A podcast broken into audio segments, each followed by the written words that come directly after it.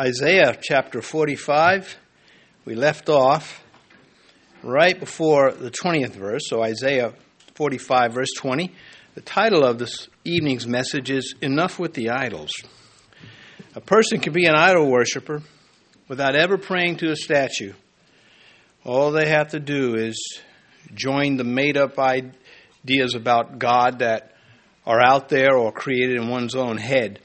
in Genesis, in the sixth chapter, before the flood of Noah, we read about how things were a little bit. In verse 5 Then Yahweh saw that the wickedness of man was great in the earth, and that every intent of the thoughts of his heart were only evil continually. And then in contrast, we meet Noah. In verse 9, this is the genealogy of Noah. Noah was a just man, perfect in his generations. Noah walked with God. So you had one group, the walking according to their own imagination about life, creation, everything else, and then you have Noah walking with God. Nothing has changed in all of these uh, thousands of years. We still have people who walk according to the imagination of their own hearts, and then we have those who walk with God. It's interesting that in Luke, Mary, you know, her her mini psalm in Luke chapter 1 is just very doctrinally sound, very beautiful. She says, He has shown great strength with His arm. He has scattered the proud in the imagination of their hearts. Well, what does that say to people who imagine they can worship her? She would never tolerate such a thing. So that's what uh, Isaiah is dealing with. These are covenant people who are apostate. They've fallen away from the faith. Whether uh, f- full blown apostates or not, you know, flying beneath the radar in those days, but in their heart, or trying to mingle in uh, idolatry into the God of Abraham, Isaac, Jacob, and Moses. Of course, it was always the righteous remnant at the least, but he's continuing to address this insanity of man making God. So, verse 20 Assemble yourselves and come, draw near together, you who have escaped from the nations. They have no knowledge who carry the wood of their carved image and pray to a God that cannot save because he's not there. And as Elijah was mocking this imaginary God there on Mount Carmel centuries earlier.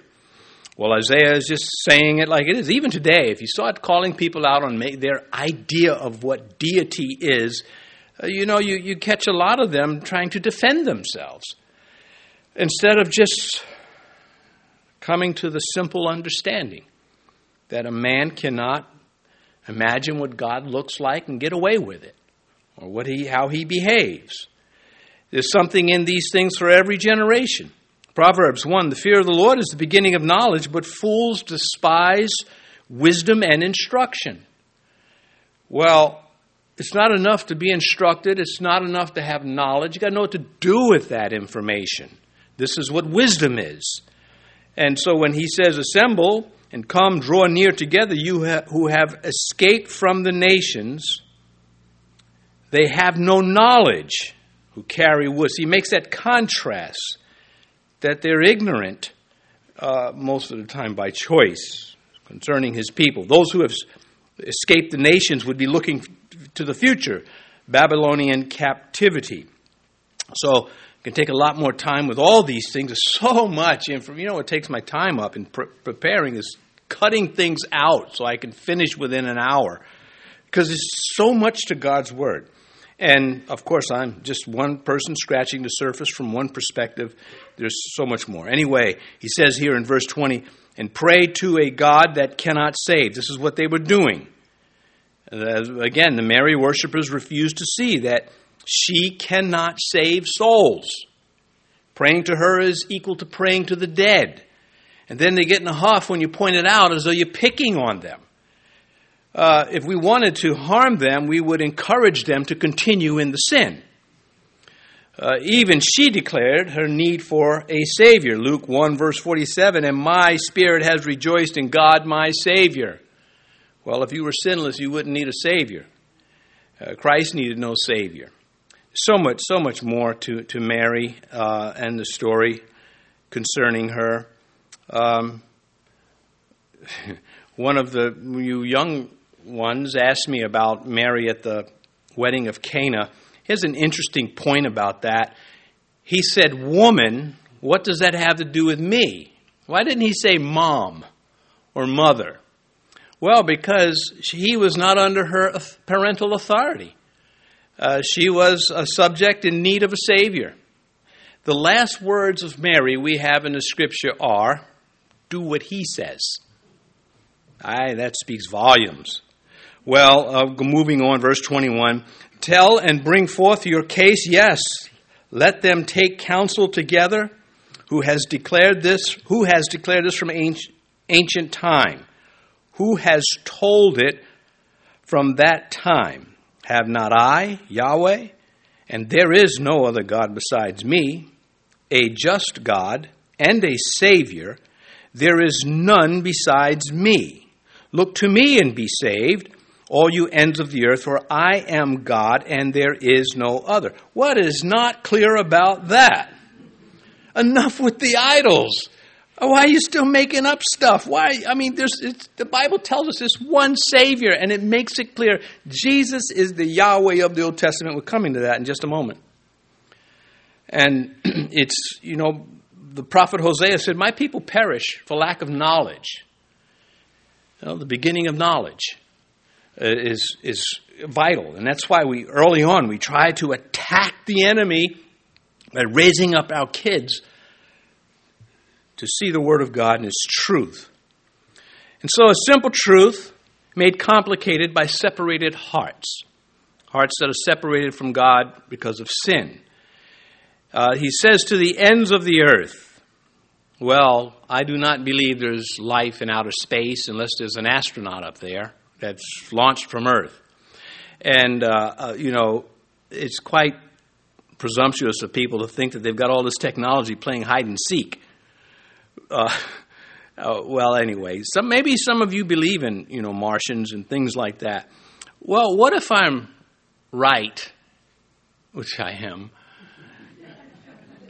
but on, just what if you were right, if, if you disagree with my position, which you wouldn't be?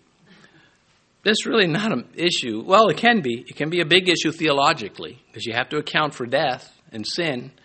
I don't believe a lot of this stuff is coming out about them. Anyway, one of these days, maybe I've got so much information ready to preach on that to justify uh, these things from Scripture. But for now, we are here in Isaiah. Now, in verse 42, uh, 22 here, Look to me and be saved, all you ends of the earth, for I am God and there is no other. This is a repeated uh, statement by, the, by God through the prophet.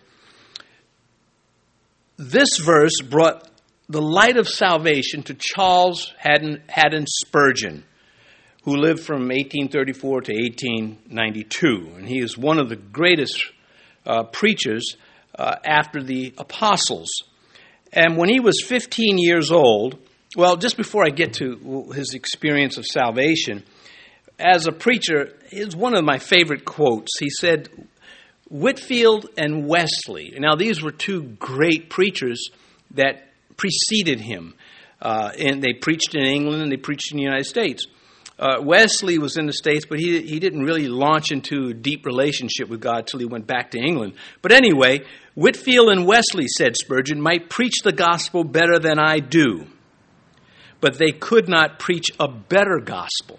Such a simple statement and so profound. Incidentally, he preached just as good as them. Uh, they may uh, Wesley wrote better, but Spurgeon was just uh, a dynamo, and so powerful were his sermons that uh, they would they would um, st- uh, stenographers would write down his sermons, and they would go out throughout the world. The penny sermons, thirty five hundred of them still exist, and you can buy the sixty four set volume. Uh, of Spurgeon's sermons, the Metropolitan Pulpit Tabernacle. Nowadays, you can get it on your phone. Um, but me, I've got the real stuff too the books. Uh, and it was uh, a gift from God.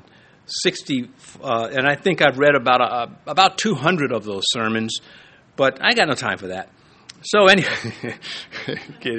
anyway, just to give you an idea of, of just how rich this, this man was in, uh, in being gifted by the Lord. Well, anyway, at 15 years old, despite a Christian upbringing, infant christening, which is not really scriptural, uh, raised in a congregational church. Uh, they, they, they love the Lord.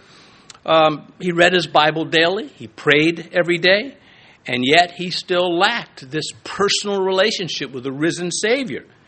So one January Sunday morning in 1850, he's on his way to, to church with a deep sense of need for God.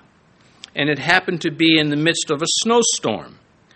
And on his way to the church, he was diverted because of the storm, and he turned down a side street and he ducked into a primitive Methodist church. That's what they call themselves. It's not an insult. Uh, so, so anyway, he, he ducks into the church, and there was an unknown lay preacher that stepped into the pulpit, and he read this verse Look to me and be saved, all you ends of the earth, for I am God and there is no other. Well, Spurgeon writes this about this conver- conversion of his. He said, He had not much to say, thank God. well, you know, it's funny, right? But he really actually, a little twist here. He says, For that compelled him to keep on repeating the text. And there was nothing needed by me, at any rate, except this text. Then Stopping, he pointed to where I was sitting under the gallery, it's the balcony, under the balcony, and he said, That young man there looks very miserable. May I do that right now and point to one of the young men? he shouted, as I think it as I think only a primitive Methodist can. Look, look, young man, look now. Then I had this vision not a vision to my eyes, but to my heart. I saw what the Savior Christ was. Now I can never tell you how it was, but I no sooner saw whom I was to believe. I understood what it was to believe, and I did believe in that moment. Look to me and be saved, all you ends of the earth, for I am God and there is no other just needed, you know, when a, when a pastor starts repeating himself, he's bad. He's, he wants to get out of there, but God uses it. Uh, I have a recurring nightmare, probably once a year.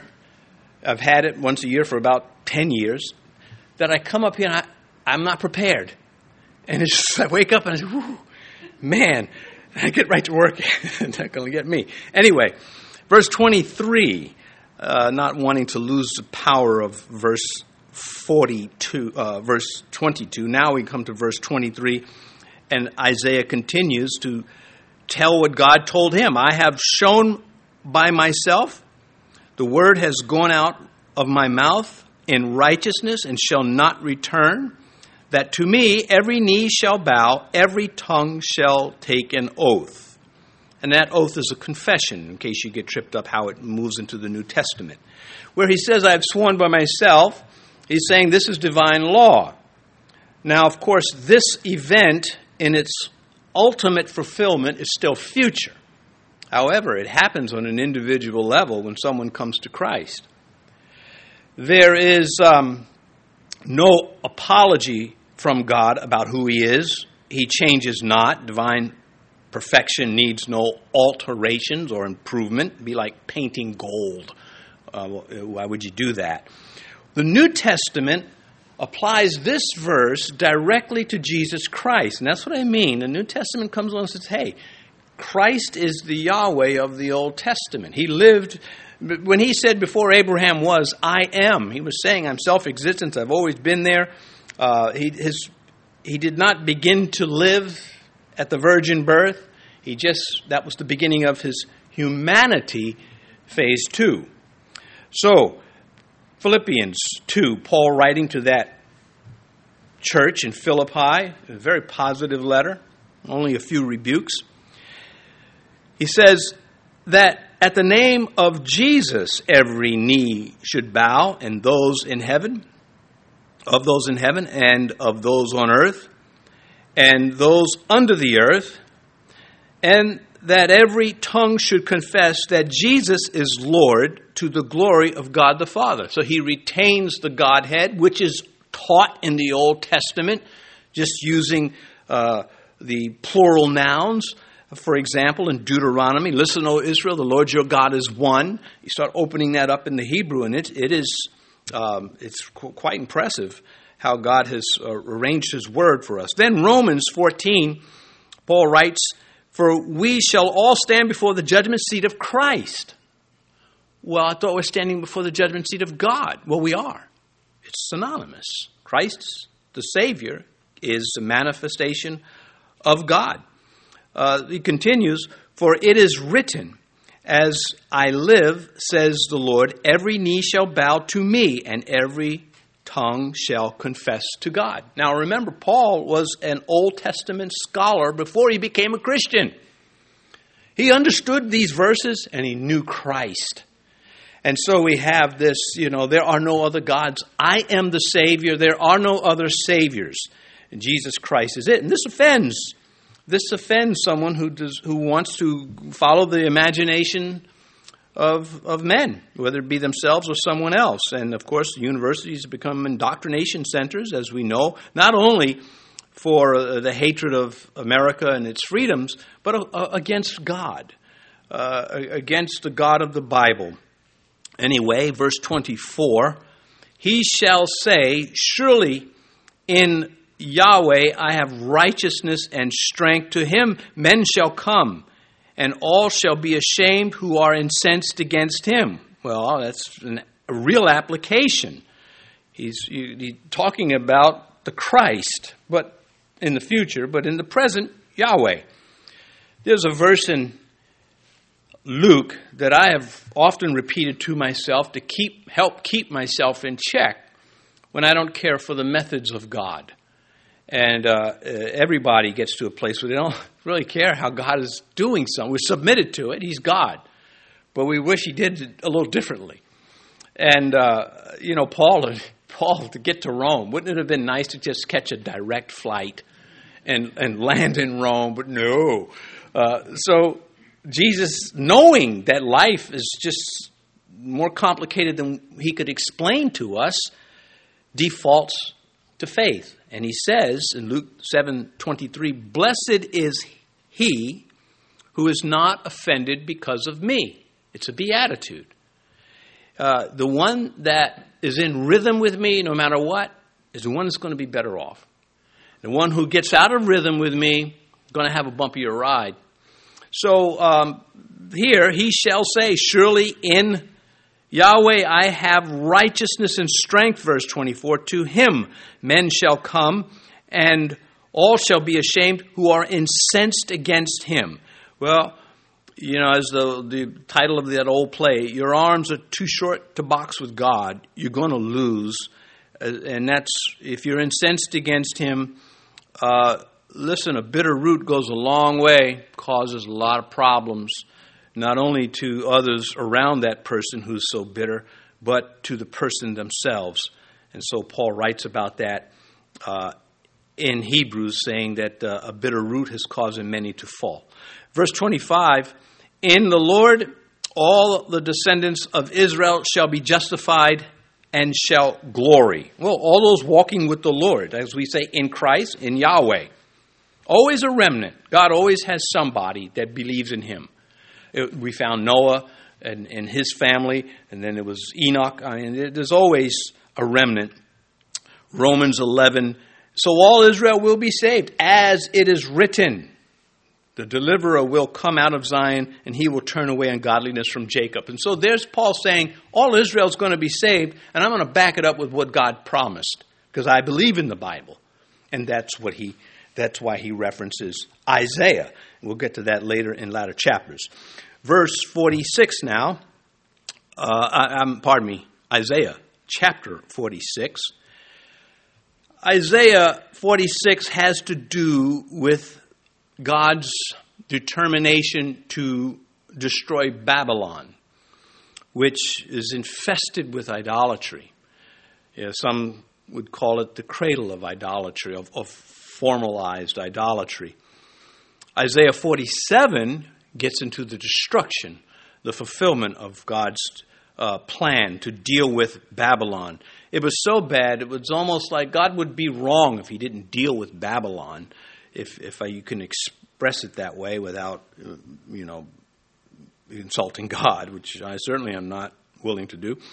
Uh, so one writer, one commentator said Isaiah's polemic, that is his attack on the foolish doctrines of Babylon or, or idolatry, Isaiah's polemic against foreign idols reaches a dramatic climax as he satirizes Babylonian gods, ridiculing the powerlessness of the man made statues. Well, amen. I only did that quote. I wanted to steal that dramatic climax. I like that line, but that would have been a little plagiaristic, so I had to read the whole thing. Anyhow, singling out a belief in another religion that is, or practice in Christianity that is clearly forbidden by God, and I should say Christendom not Christianity, uh, whether it is Romanism or Islam, we say, hey, the, our, our scripture uh, rebukes that, condemns that. Uh, that does not mean we're trying to pick a fight with the people per se. But it does mean we side with God, the God of the Bible.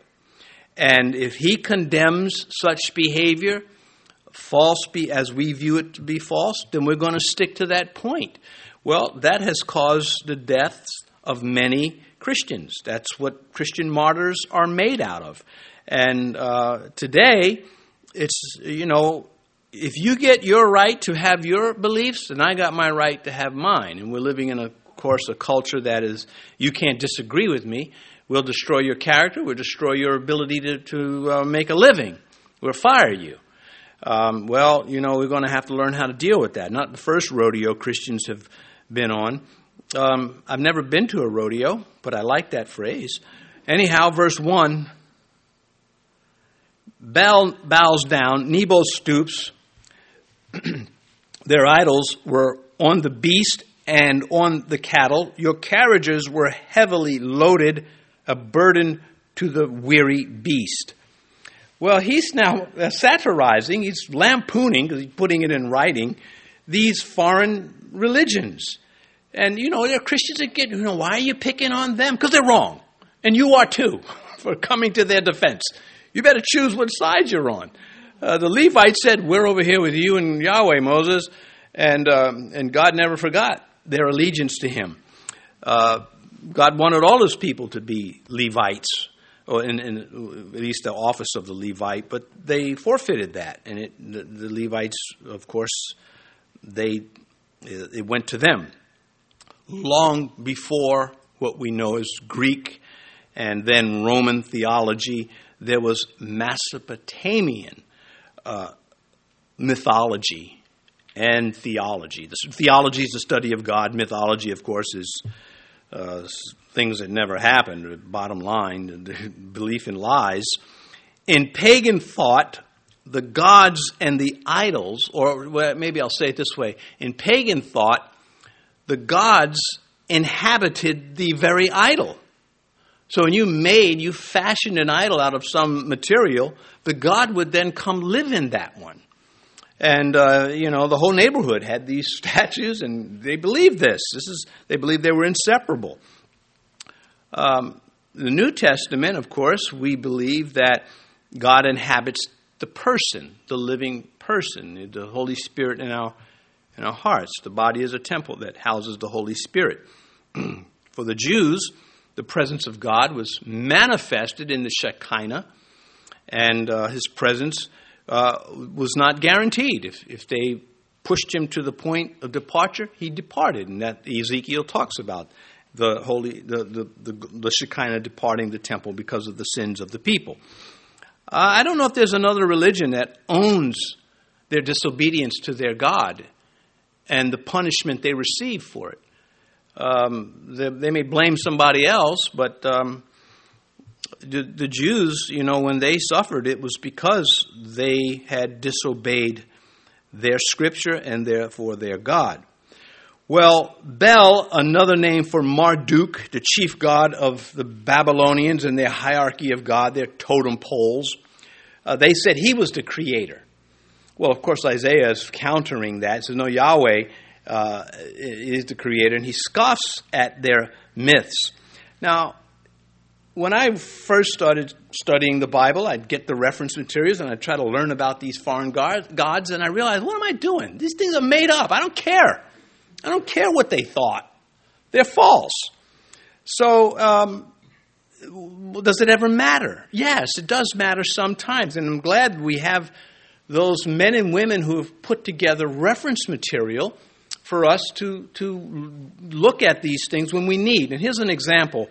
When Paul and Barnabas were in Lystra, they thought, after Paul healed a man, that they were the gods that had come down, Zeus and Hermes. They thought Paul was Hermes.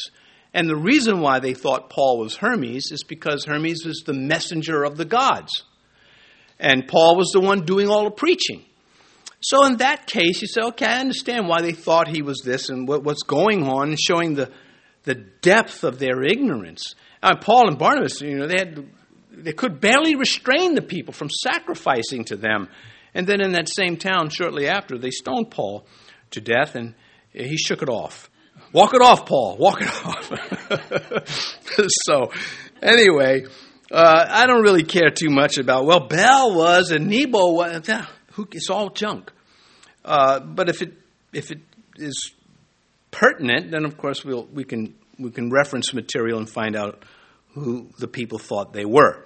Anyway, it is a little bit important to understand Marduk was considered the creator in the literature that is still uh, from those, those times. Um, either way, these two gods of theirs could not stop Assyria nor Cyrus from coming and conquering them. And where is Babylon now? The ancient city of Babylon. Well, it's more of a museum piece than anything. It's not a functioning city, uh, what's left of it. Uh, but the gods that the Babylonians worshipped were carried away with the people when the people were carried away as, as prisoners, or they were looted. A combination of things happening over the centuries.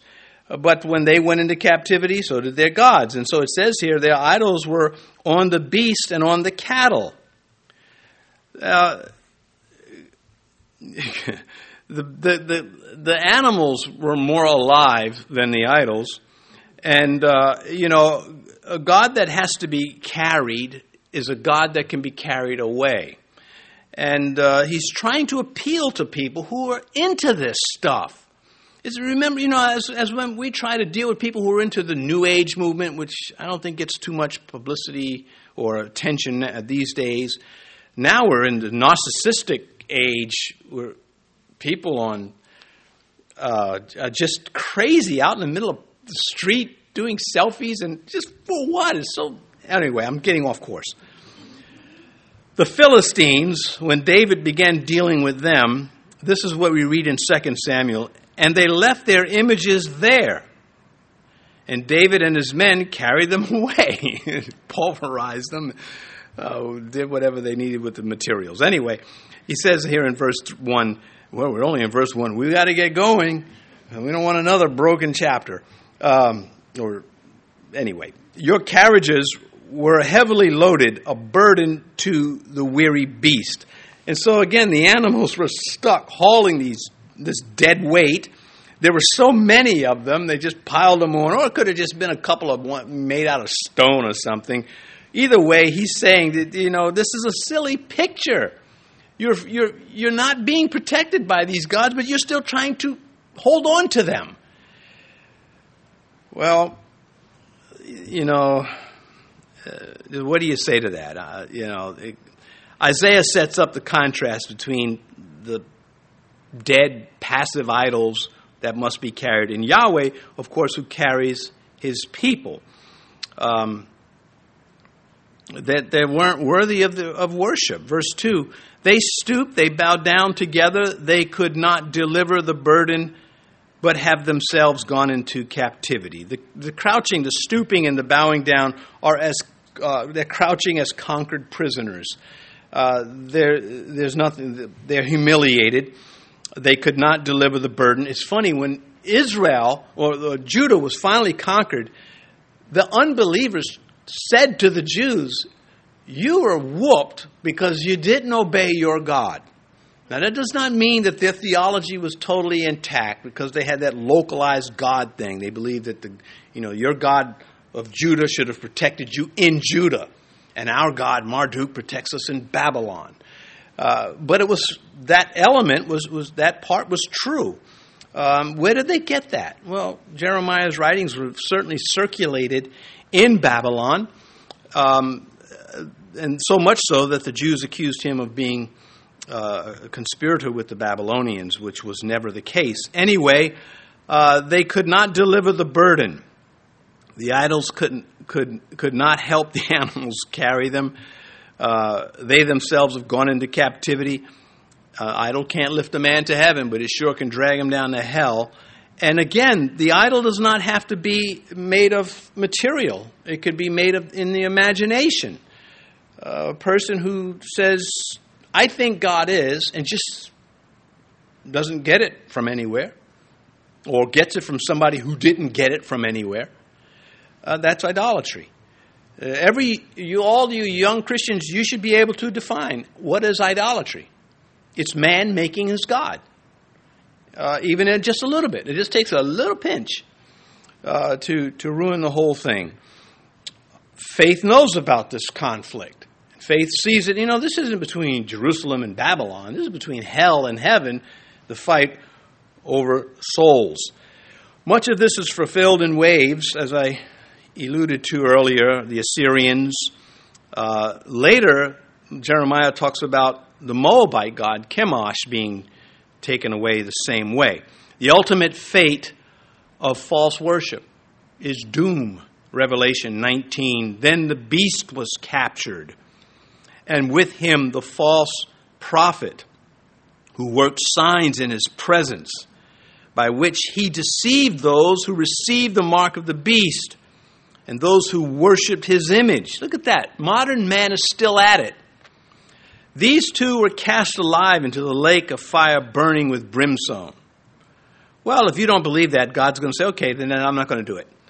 That's not going to happen. He's going to do it verse 20 of I mean verse 10 of Revelation 20 the devil who deceived them was cast into the lake of fire and brimstone where the beast and the false prophet are and they will be tormented day and night forever and ever without end. Now this deception we're going to come to that again in a little bit when we talk about the world being drunk and insane with idolatry. Verse 3 Listen to me, O house of Jacob, and all the remnant of the house of Israel, who have been upheld by me from birth, who have been carried from the womb. Look, there was enough evidence in Isaiah's day to walk back to Egypt and see that the Jews were there en masse, that there was this enormous population of Jews in Egypt. How'd they get out of there? There's enough evidence still that the Canaanites and the Philistines lived in the promised land. How did they get out of there? How did this transplant take place? Well, there was evidence, tangible evidence in those days. It has not been preserved, which is no surprise. I mean, they've stripped the pyramids of their outer shell. The, the, the Muslims have gone out of their way to destroy any evidence of the Jewish presence on the Temple Mount or anywhere else they can, they can corrupt it. But it's too late. We have a record, and it's maintained. And we have it in the Jewish writings of the prophets, and we have it in the apostles and prophets of the New Testament. Notice I said prophets and apostles uh, in writings because Luke was not, for example, an apostle of Jesus Christ, but he was a speaker. God did speak through him which makes him a prophet in that strict sense and proper sense of the word. And he was a Gentile.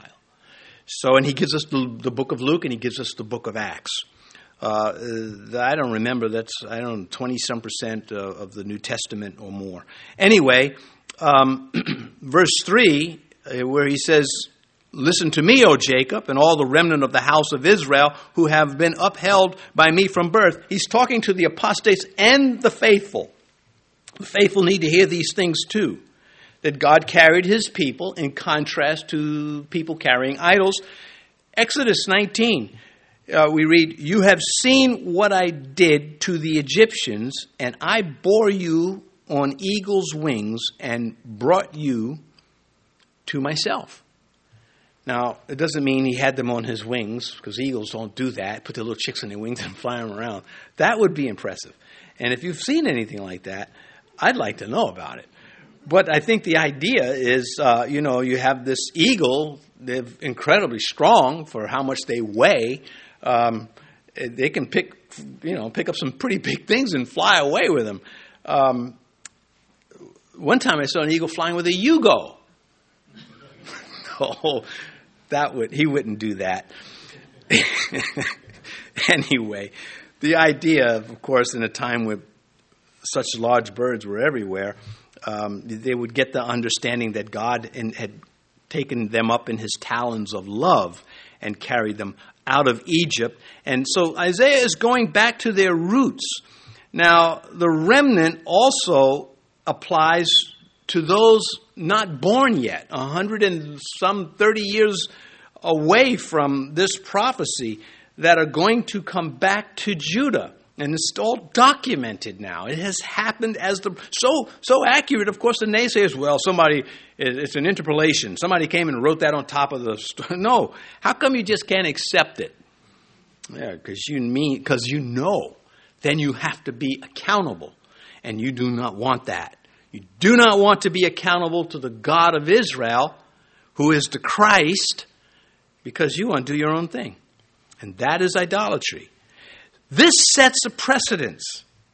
So when Isaiah wrote this, future generations would read this and say, That's us. We are living out what the prophet said. We are the people he was talking about. This sets the precedence for great tribulation saints, converts, and us. So during the great tribulation, which hasn't happened yet, they're going to be people coming to Christ. They're going to be reading the revelation of Christ, seeing that, you know what? We're going to die for our faith. And the righteous Jews are going to say, well, we're not going to die, so we're going to, we're going to make the most out of this, and we are, we're not going to waste this protection. We're going to preach. And that's what's going to happen.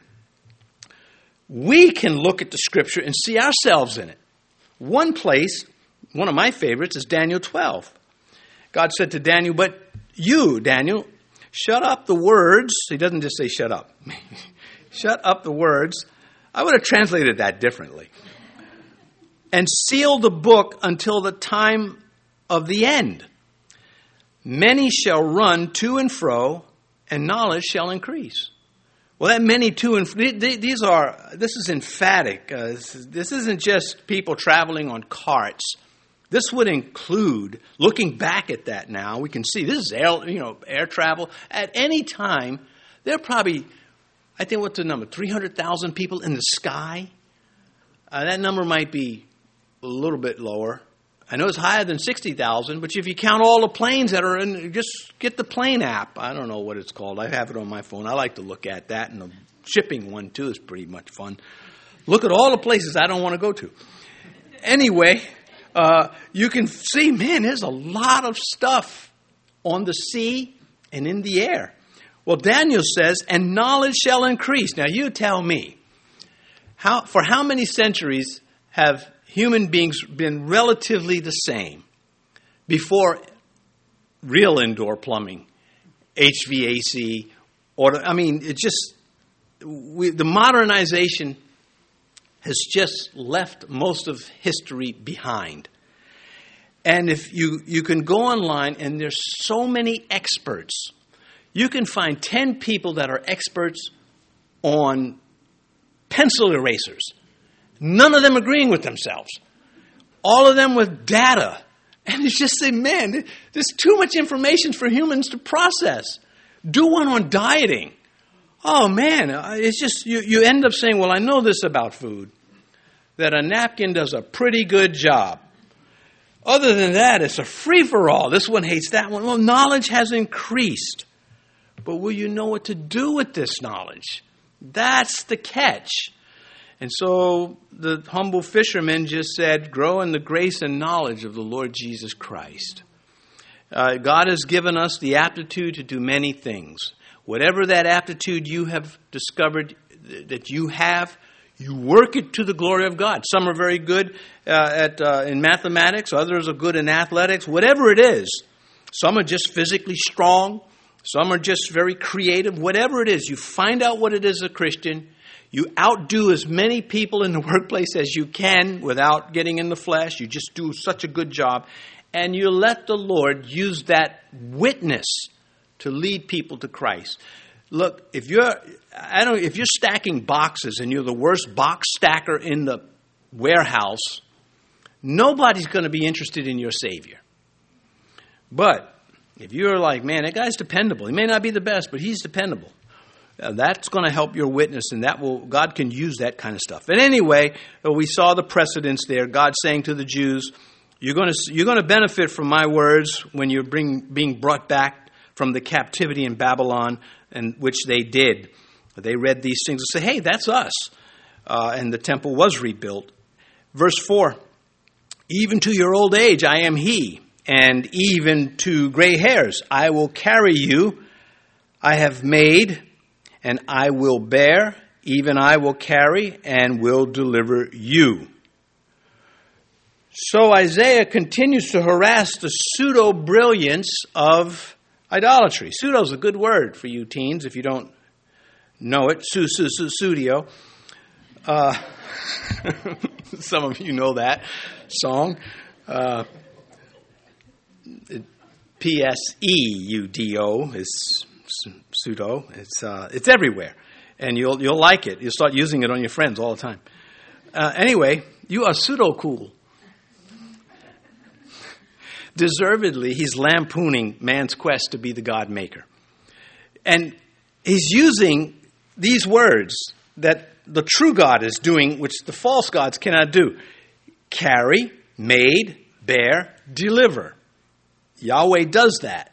Their gods do not. We'll contrast this a little bit more. Without exception, every false religion, every man-made religion, which, which what require what makes a false religion? It's man-made. It's not from the revelation of God, it's from the imagination of men. It's speculation or revelation. Which one are you going to pick? Well, each one of them, they're blind, drunk, crippled, and crazy.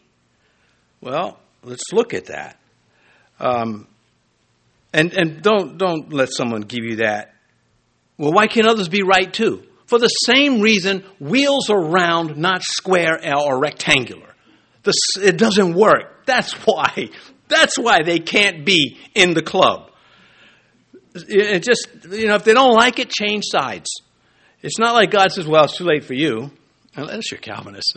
But anyway, come back. Uh, don't pick on them. They love God too. Let me pick on them. No, no, they, they, they do love the Lord. No, no, I'm not questioning that at all. We just disagree on that point. Anyway, uh, I said it was blind because it can't see the truth because its eyes, they have chosen to close their eyes. We covered that last chapter. It is drunk. That is, it has an altered mental state because of an outside influence. And in this case, it is evil, an evil influence. It is cripple in that it is defective. It cannot walk with God because it refuses to walk. Can two walk together unless they are agreed? No, they cannot. Enoch walked with God because he was submitted to God.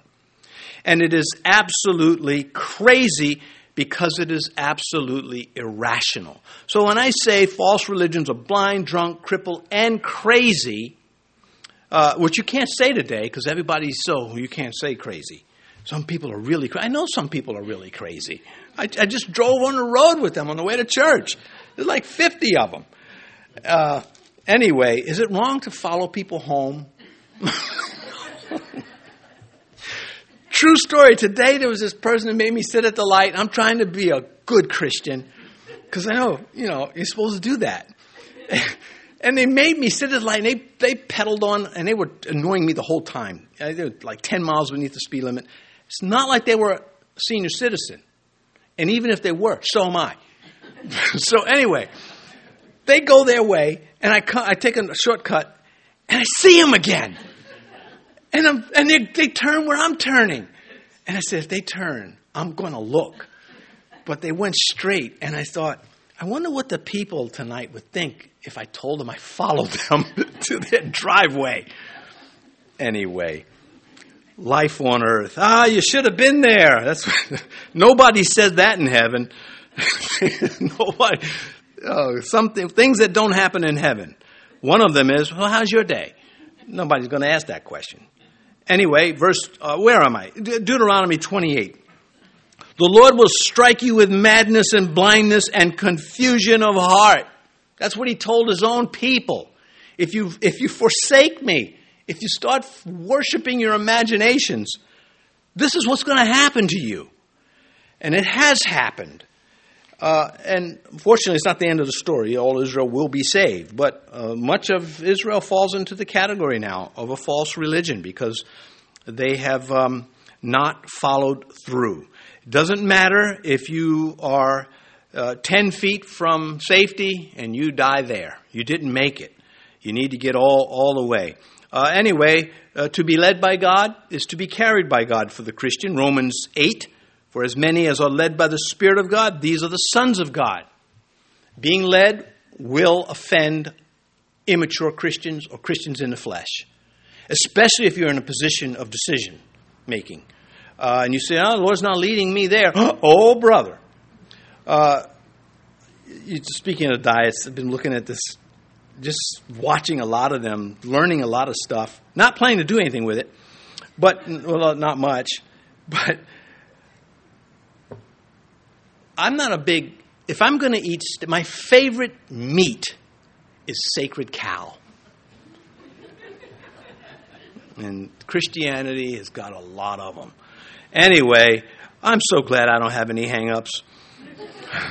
I'm glad you laugh at that. The eyes of God are here in this verse. If we count the personal pronouns, five times we read the Lord say that uh, on behalf of them, I am He, I will carry you, I have made, I will bear, I will carry, and deliver you. This is still alive for New Testament Christians. This is blessed assurance of the presence of God. No Christian that loves the Lord should worry about their salvation. Uh, any more than you are afraid of screwdrivers because you might grab one and stick it in an outlet. Ooh, I don't want to go near that. I might just grab it and go out of control. Look at me.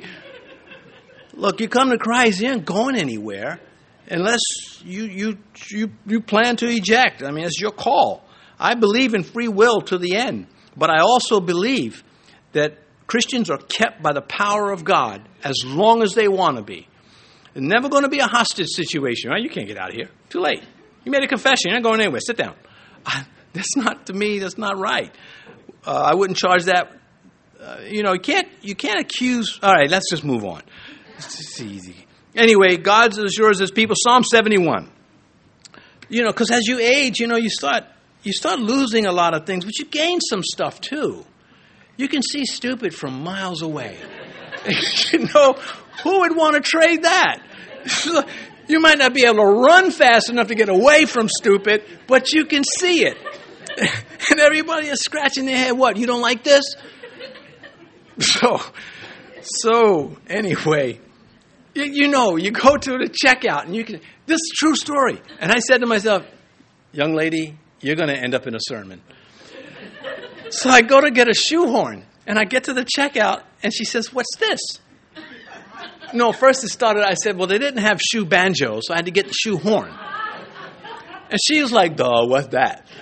She did. She says, What is it? I said, It's a shoe horn. What is that?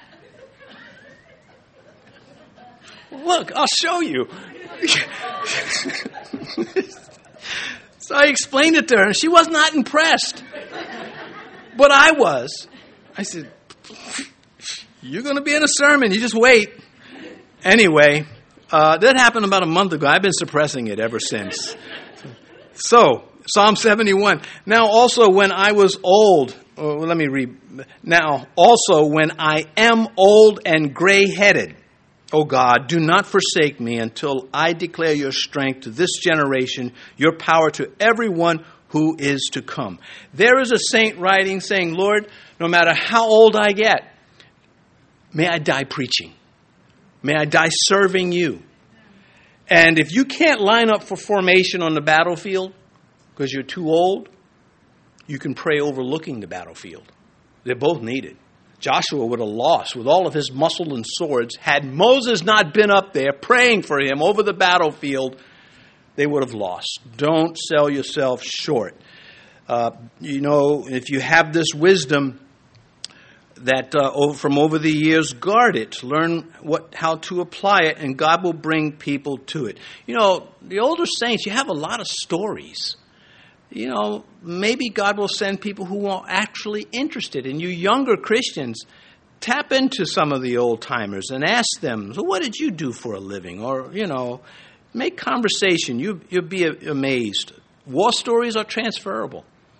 You can benefit from learning about other people on the battlefield. Isaiah 40, the grass withers, the flowers fade, but the word of God stands forever and that uh, is, does not have an age limit. It doesn't say, oh, up until, uh, it doesn't work that way. So, uh, anyway, lessons for our closer to home bound Christians. That was a joke. Anyway, come back to this. Verse 5 uh, To whom will you liken me and make me equal and compare me that you that we should be alike? Well, he's been driving this point home, and uh, of course, there's, there's no comparison. The Jews just had too much going for them, as we do as Christians. I've never met someone that could uh, put down the basics of the gospel. The fact that you are a sinner, you do evil things, you have evil thoughts. And if you tell me you don't, you just prove my point by lying to me. Uh, you have a conscience, even if you have seared it with a hot iron. You still know right from wrong. And uh, where does that come from? Um, and, you know, some, and they try to have this respectable departure, like, well, oh, you believe what you believe. Well, I believe you're dumb. no, not if I think he can beat me up, I won't say that. Anyway, verse 6. Uh, for you younger Christians, you wouldn't say that even if you could take them. That's the flesh. Uh, they lavish gold on uh, out of the bag and weigh silver on the scales, they hire a goldsmith and he makes it God. They prostrate themselves. Yes, they worship. So he's hoping to shock through satire those that may just still have a chance to renounce their sin, to repent. Um, Man made opinions about God, the essence of idolatry, whether mental or material, people making gods are idolaters. Now, the respectable make believe uh, is let's be tolerant of religions that will send you to hell. That's what the world does. Cain's fruit basket ignored the violence of sin. If you have any sense uh, or of, of sympathy towards suffering animals, you got to understand that goes back to Eden, where God killed two animals and lamented over that. Thus, the, the, the, the, vital, the, the power of the blood sacrifice that Abel brought. Abel was saying, They died in my place. I, I you know, it was bloody murder, and I repent. Cain wanted to sidestep that. Well, anytime a pastor steps into the pulpit and actively dodges addressing sin from the scripture, he is presenting a fruit basket to God. No blood on that one. Everybody can feel very happy with pineapples and peaches. What about my sin? I can get all that stuff outside the church, but what I'm supposed to get in the house of God is a right relationship with God in spite of how messed up I am. And that's what Abel's sacrifice was. God, this is a messed up deal. But you want us to keep this in front of you because when it gets behind us, we become idolaters. We become evil. We become all the things you don't want us to be. and thus the blood, of, the blood of Jesus Christ is such a big deal. It is everything. And uh, so this, um, this is serious stuff, and every Christian should understand. When you look at the cross of Christ around someone's neck, it's got blood on it, or it's, it's failed to, to its symbol has failed. Uh, anyway, not the cross, but the, the, what, how the person perceives it. Verse, and, and you know, there are a lot of people with wearing crosses that have nothing to do with Christ. They are the opposite. Verse 7 uh, They bear it on their shoulder, they carry it, set it in its place, and it stands from its place, it shall not move. Though one cries out to it, yet it cannot answer nor save him out of his trouble. Um, so he's been covering this. In chapter 40 and verses 18 to 20, just as one place, he's covered this. Um, it, it, just it stands in its place, does not move. Though one cries to it, yet it cannot answer nor save him out of his trouble. Well, what about Christians?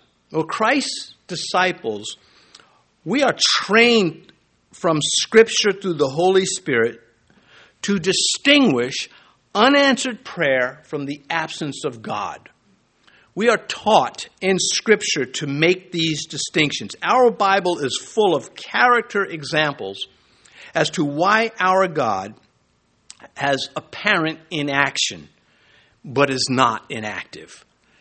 Uh, his, weak, his weakness is, doesn't, he doesn't have a weakness. Luke 24 aside from the whole book of Job, Luke 24 is probably one of the best examples of understanding our God by not granting our request is still very active. Father, if this is your will, take this cup away from me. Nevertheless, not my will, but your will be done. And then there is that witness of the Holy Spirit in the midst of unanswered prayer where God says, I know what I'm doing and you don't. I just need you to abide. And we, yes, Lord. So Christianity is not mere religion, it is life in God because of life, the life of Christ. And mere religion is looking for God.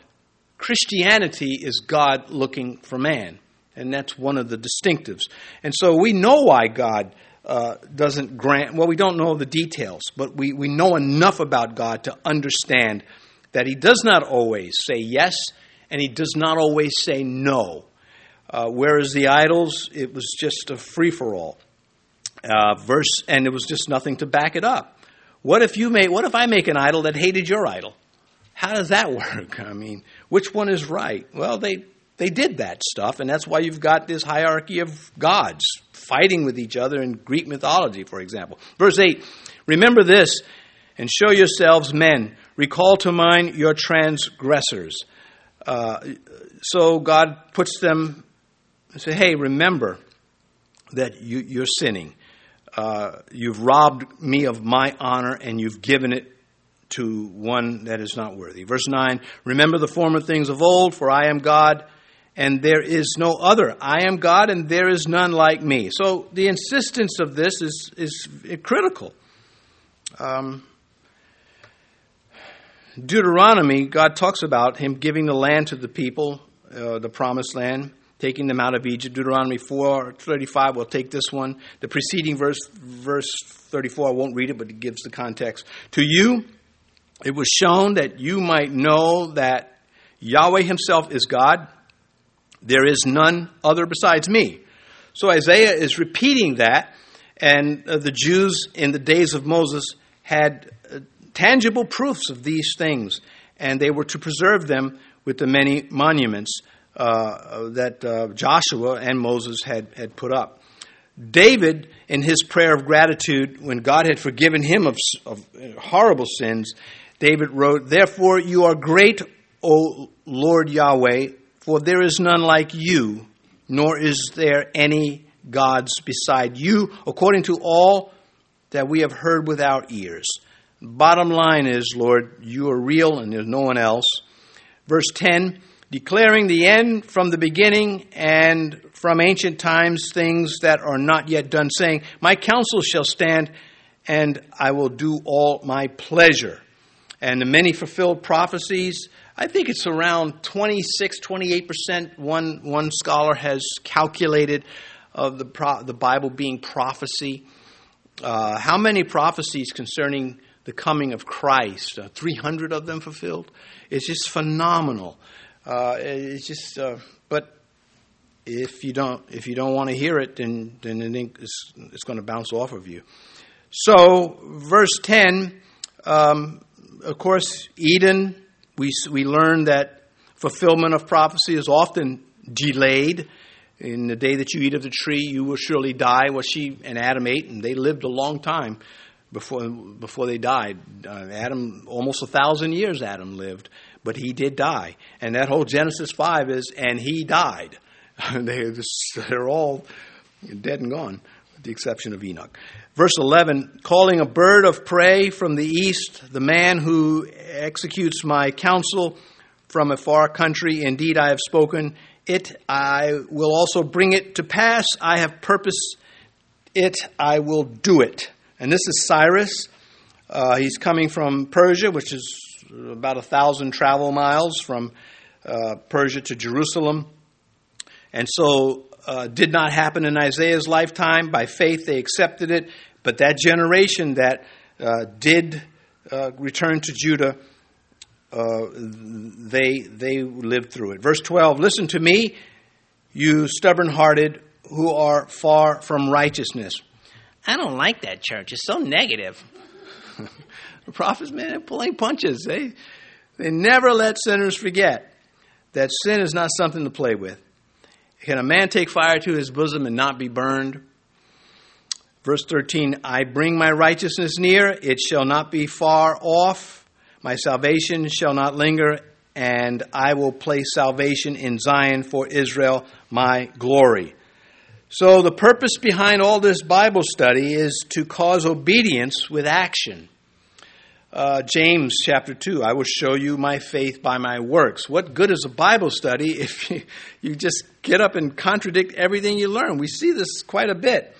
Uh, so, uh, quite, quite powerful things uh, there in Isaiah. Let's, let's pray. It's, our Father, um, again, your word is so inviting, so appealing. And life is so difficult sometimes, many times. It's just this giant enigma.